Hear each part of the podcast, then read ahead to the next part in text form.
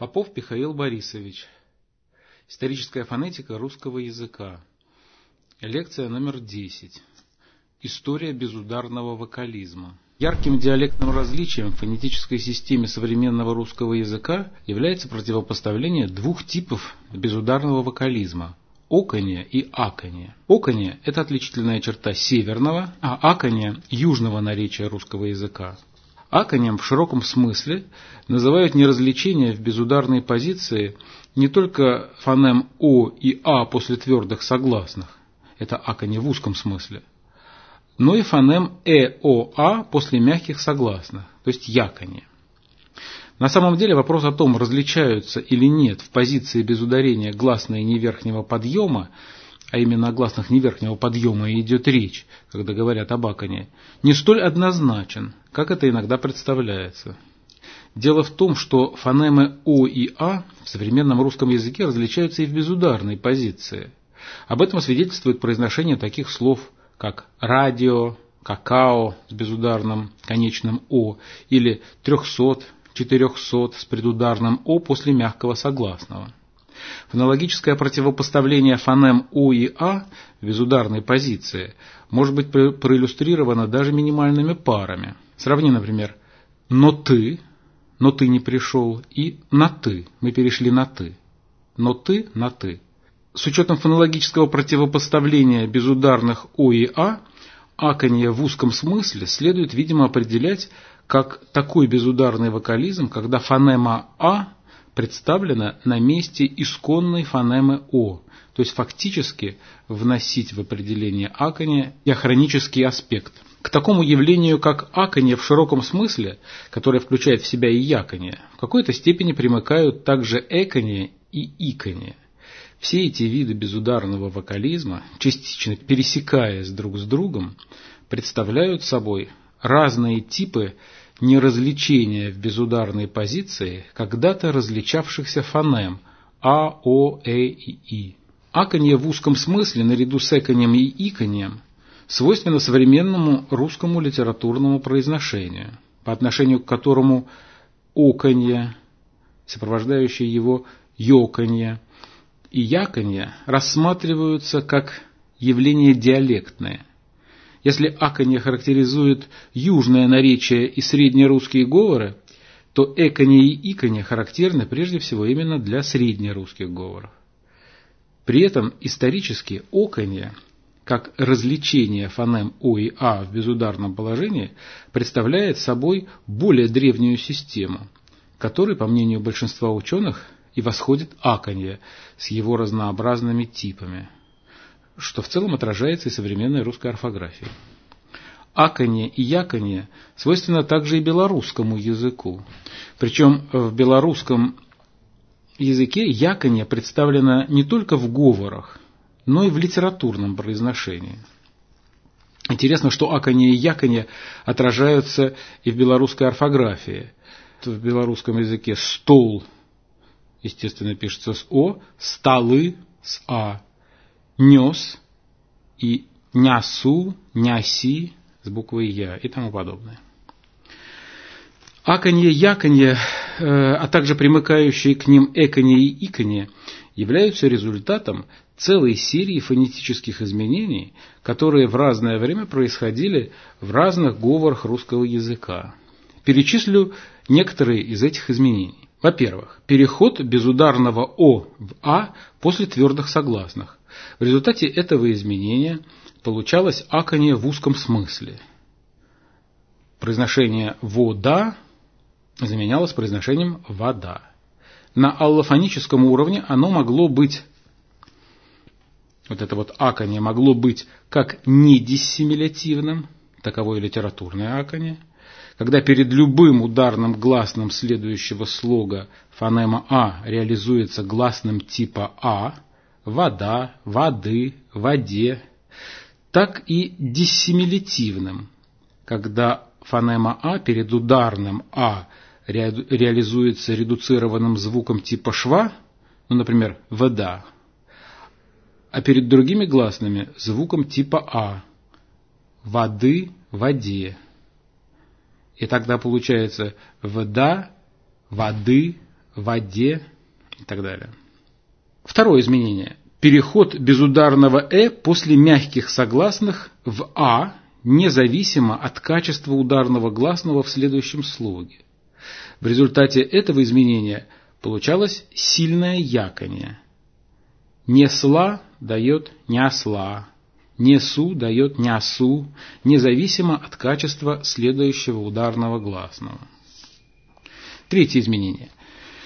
Переход безударного «а» после мягких согласных в «э», в результате чего возникает эконье. «Тяну» дает «тену» и так далее. Ну и четвертое изменение – переход безударного «э» в «и». Это изменение в одних говорах может давать иконе из эконя. «Несла» изменяется в «несла», «несу» в «неси», «тену» в тени, а в других говорах может быть частью процесса развития акония, как диссимилятивного, ну, например, изменение «несла», «несла» перед ударным «а» только лишь. А вот, например, перед ударным «у» получается изменение «несу», «нясу». Так и умеренного якония, например, «несла» изменяется в «нясла», Несу изменяется в нясу перед твердыми согласными, но неси изменяется в неси перед мягкими. То есть при умеренном яконье э, реализация фонемы зависит от твердости и мягкости следующего согласного. В русских говорах э, представлено также э, йоканье, то есть наличие безударного «о» после мягких согласных. Оно возникло в окующих северно-русских и среднерусских говорах в результате перехода «э» в «о».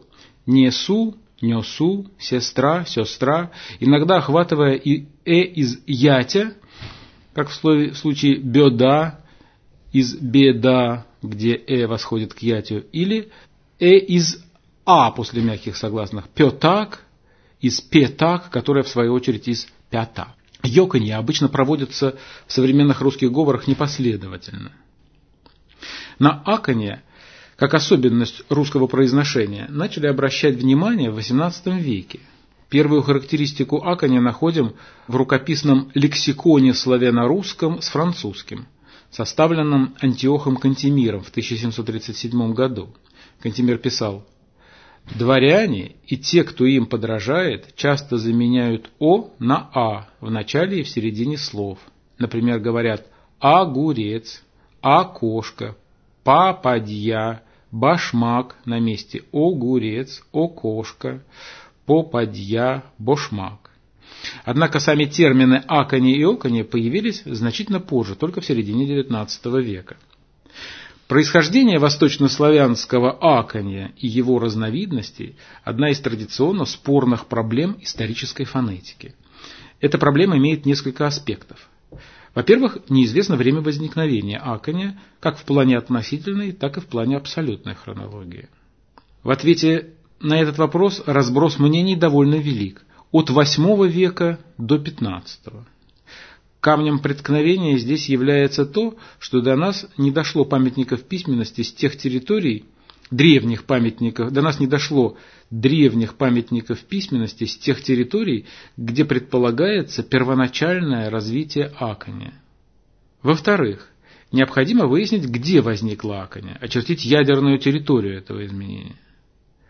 В-третьих, конечно, причины и факторы возникновения Аконя, его фонологическая сущность. При этом следует различать вопросы возникновения акония на ядерной территории и особенности его последующего распространения, а также различать вопрос о возникновении акония как совпадении фонем в определенных позициях и вопрос о возникновении различных типов акония и якония, то есть вопрос о реализации этих фонем на безударной позиции. Э, вряд ли в рамках короткой лекции нам удастся затронуть все эти проблемы, поэтому остановимся лишь на некоторых ключевых вопросах. В середине XX века авторитет, некоторые авторитетные слависты, например, такие как Андре Ваян, Владимир Георгиев, Федот Петрович Филин и некоторые другие, отстаивали гипотезу, согласно которой аконе и оконе возникли одновременно в конце праславянского периода, приблизительно в VIII-IX веках, в результате разного изменения праславянского а. Они исходят из вполне приемлемого предположения, которое разделяется многими славистами, что в ранний праславянский период индоевропейские а краткое и о краткое совпали не сразу в о, а сначала в а кратком. Большинство славистов считает, что в конце праславянского периода это «а» краткое, как под ударением, так и в безударной позиции, изменилось в «о» во всех диалектах праславянского языка. Однако сторонники праславянского происхождения акони считают, что «а» краткое изменялось по-разному в диалектах праславянского языка. В будущих окающих говорах «а» краткое изменилось в «о» независимо от ударения – вода, э, стола и так далее.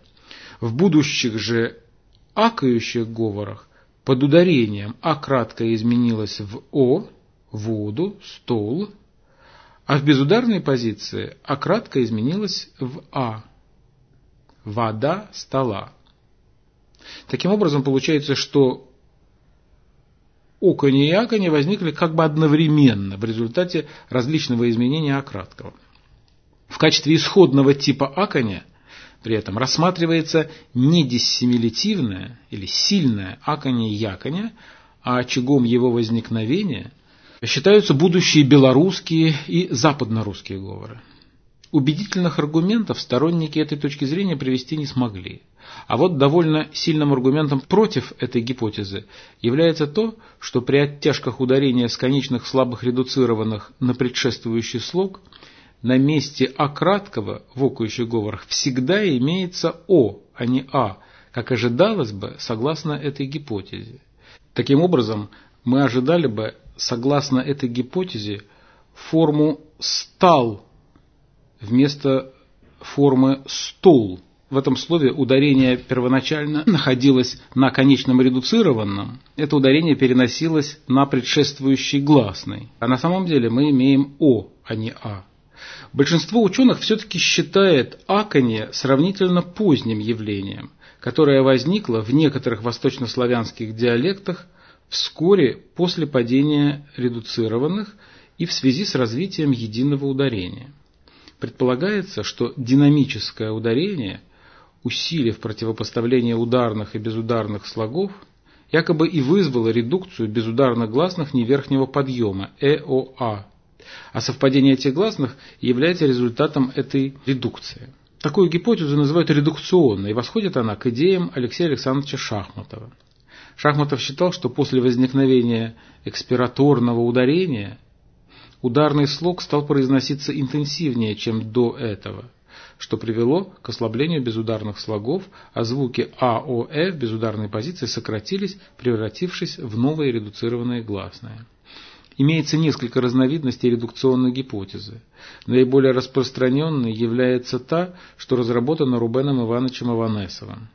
Аванесов и его последователи, например, Клавдия Васильевна Горшкова, Георгий Александрович Хабургаев и другие, считают, что совпадение фонем неверхнего подъема то есть аканье, яконье, явилось результатом редукции безударных гласных и возникла приблизительно в конце XII – первой половине XIII века на территории будущих курско-орловских, рязанских и тульских говоров южного наречия русского языка.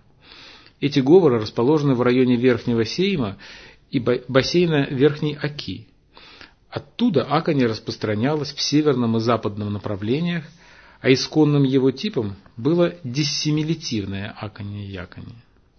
Еще в начале XX века Леонид Лазаревич Васильев доказал, что обаянский тип диссимилятивного яконя, который уже тогда признавался древнейшим типом яконя, возник после падения редуцированных гласных, которое происходило в XII начале XIII века, но до утраты ятя и о закрытого – Строго говоря, речь должна была бы идти только о времени формирования данного конкретного типа яконя. Но этот вывод был распространен на аконя вообще, так как его архаичность считалась само собой разумеющейся. Первоначально Этот тип якония был назван архаическим, поскольку он сформировался до утраты ятя и у закрытого в тех говорах, в которых он был зафиксирован, и не более того. Но мы знаем, что во многих говорах эти фонемы могли сохраняться довольно долго, вплоть до нашего времени. Признание диссимилятивного яконя архаическим, впрочем, противоречит принципам лингвистической географии, согласно которым древнейшие типы аконя-яконя должны находиться на периферии ареала, а не в его центре.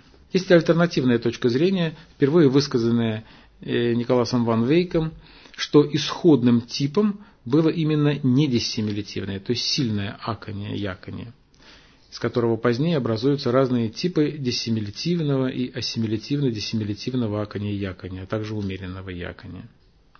Интересную гипотезу происхождения акония выдвинул известный диалектолог, анолог и историк русского языка Леонид Леонидович Касаткин. Он рассматривает возникновение акония в контексте общей фонетической тенденции развития русского языка. Касаткин определяет эту тенденцию как переход от более напряженной артикуляционной базы к менее напряженной.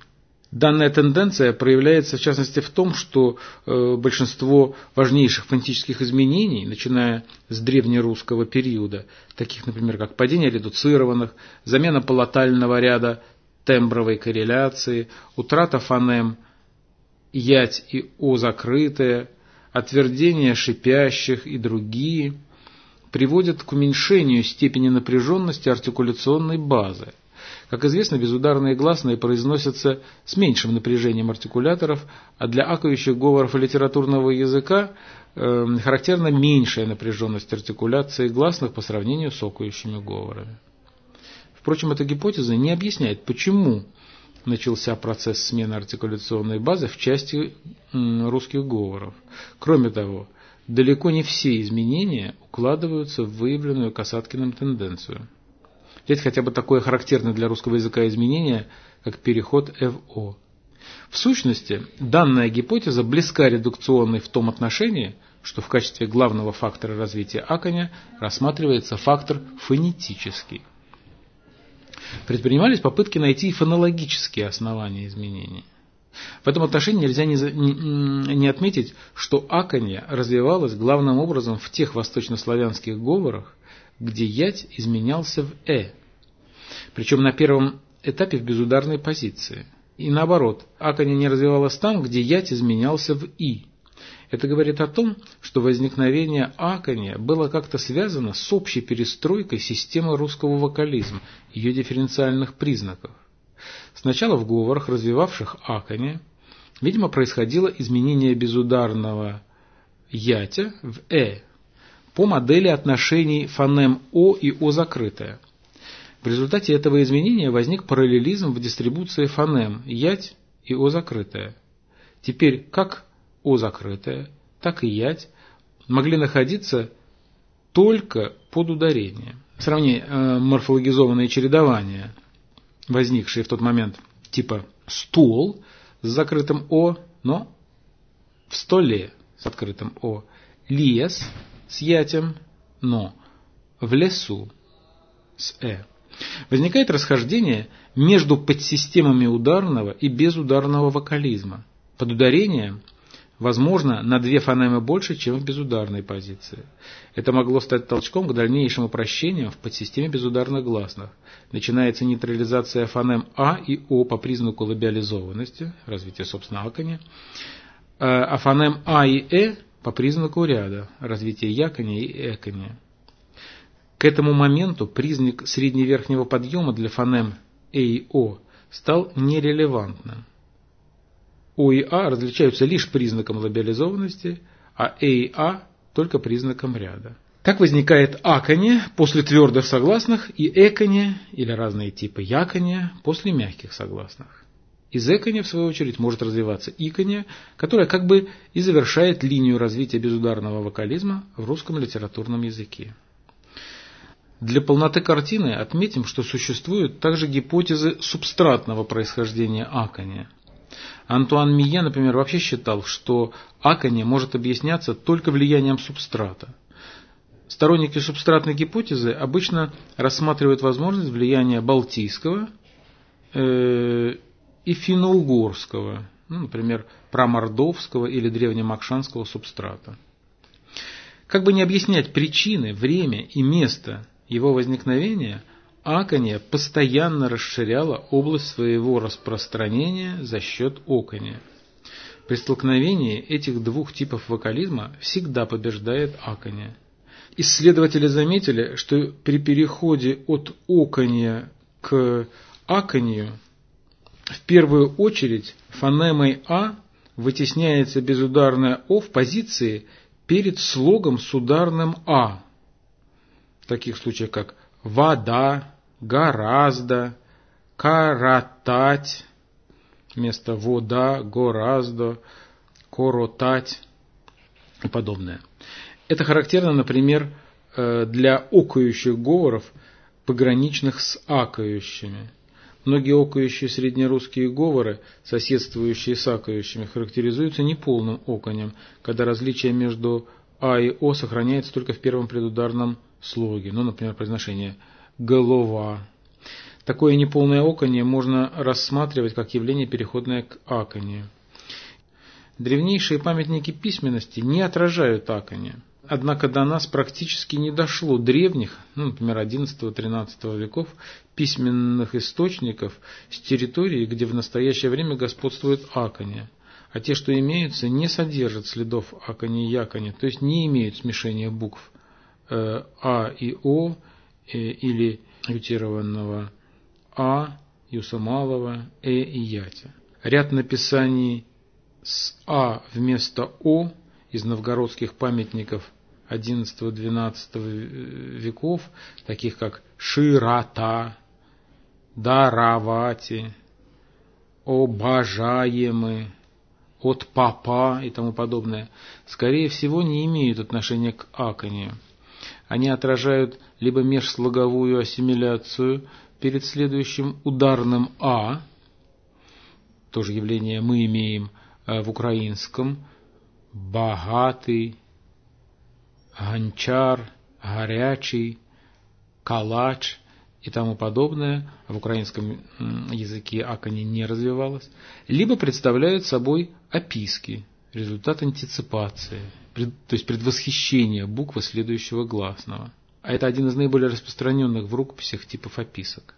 Сейчас многие ученые не считают достоверным свидетельством аконя э, такие написания берестяных грамот и других новгородских памятников XII-XIV веков, как к Атцеви, Сарати, из к Отцеви, к отцу, Саорати, вспахать, поскольку они могут отражать особый рефлекс сочетания редуцированного гласного с О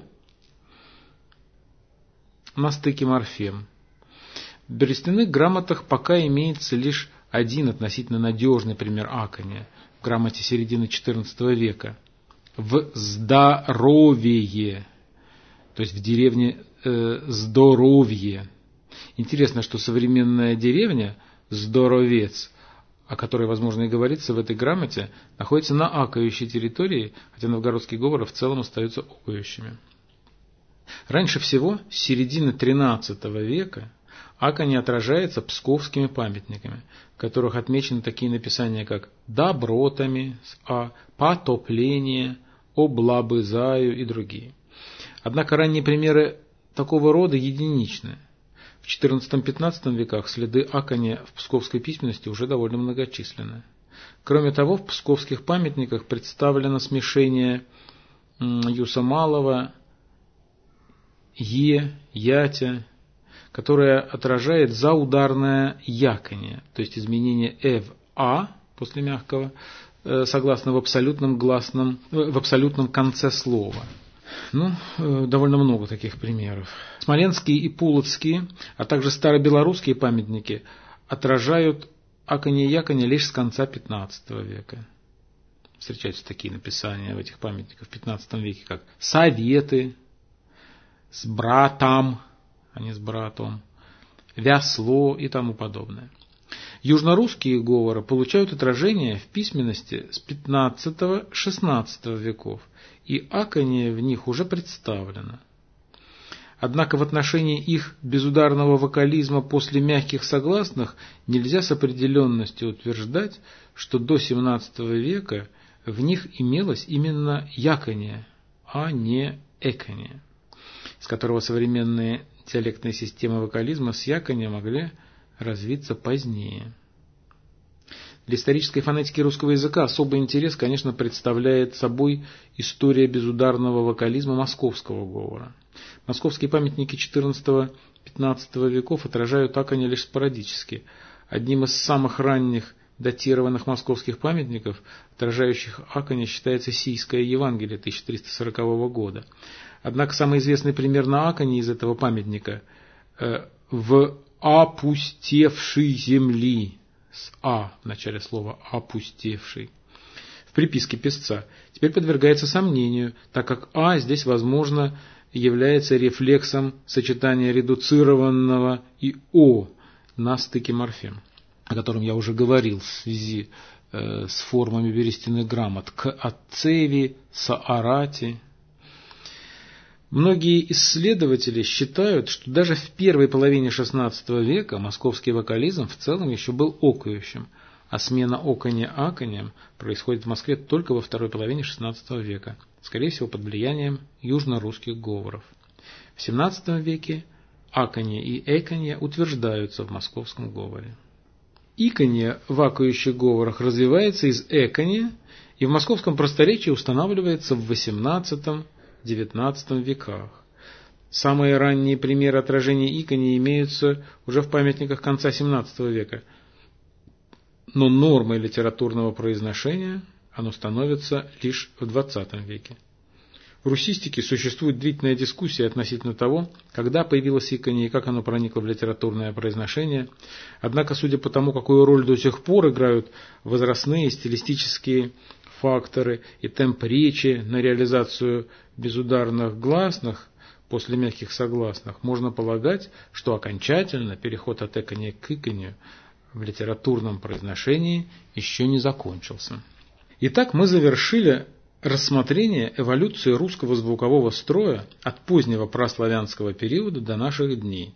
Кратко подведем некоторые итоги процессе исторического развития многие фонемы утратились. Например, носовые гласные, э носовое, о носовое, редуцированные гласные, ер и ерь, палатальные согласные, не, ле, эдже, фонема ять. Появлялись новые фонемы, например, появилась фонема о закрытая, которая, правда, потом исчезла. Палатализованные э, губные переднеязычные и заднеязычные согласные – в результате вторичного смягчения полумягких. Долгие мягкие шипящие щ и ж, фонемы ф и ф. В результате этих изменений уменьшается или увеличивается состав, или другими словами, парадигма фонем языка. В исторической фонологии такие изменения называют парадигматическими. С другой стороны, некоторые фонемы меняли свои фонетические реализации – но при этом не сливались с другими фонемами. Например, фонема ять изменяла свою фонетическую реализацию. Исконно мягкие согласные ж, щ и ц становились твердыми и так далее. Такие изменения называют аллофонными. Поскольку изменение фонетической реализации фонемы тесно связано с фонологическими признаками фонемы, определяющими ее место в системе, не всегда легко провести грань между парадигматическим изменением, уменьшавшим или увеличивавшим различительные возможности языка, и аллофонным изменением, в результате которого менялась лишь фонетическая реализация той или иной фонемы. Например, утрата ренезма у фонемы «э» носовое – это с точки зрения фонологической системы, конечно, парадигматическое изменение. Но если взять конкретное проявление утраты эллинизма, э, изменение носового «э» в переднее «э», а переднее, которое мы означаем с двумя точками, то оно не уменьшило различительных возможностей системы, так как реализация фонемы изменилась без совпадения этой фонемы с другой фонемой. Или, например, изменение реализации фонемы «ять», переход ее из нижнего подъема в средний верхний после появления переднего «а». Это как будто аллофонное изменение, но вместе с тем и изменение в системе дифференциальных признаков, то есть изменение парадигматическое. Кроме изменений, увеличивающих или уменьшающих репертуар фонем языка в целом, постоянно происходили такие изменения, которые, не затрагивая состава фонем в целом и их дифференциальных признаков, приводили к изменению фонемного состава звуковых оболочек конкретных словофор. Ну, таков, э, такими изменениями являются, например, развитие полногласия, оглушение и озвончение шумных согласных, переход в О, изменение безударного О в А и так далее. Такие изменения называют синтагматическими. Кроме того, в истории русского языка имели место связанные с фонетической системой просадические изменения. Ну, например, утрата интонационных различий, то есть различий между восходящим и нисходящим ударением. Каковы же в самом общем виде результаты развития звукового строя русского языка? В процессе изменений фонологической системы, с одной стороны, существенно уменьшилось количество и различительные возможности гласных фонем. И с другой стороны, наоборот, увеличились состав и различительные возможности согласных фонем. Таким образом, русский язык развивался от языка вокалического строя в направлении языка консонантного строя. Среди фонологических изменений, которые сыграли определяющую роль в этом развитии, следует выделить два ключевых изменения древнерусского периода – падение редуцированных гласных и смягчение твердых согласных перед гласными переднего ряда, так называемое вторичное смягчение полумягких, приведшее к возникновению корреляции по твердости и мягкости. Каждая из них оказала определяющее влияние на, разви... на дальнейшее развитие всего звукового строя русского языка.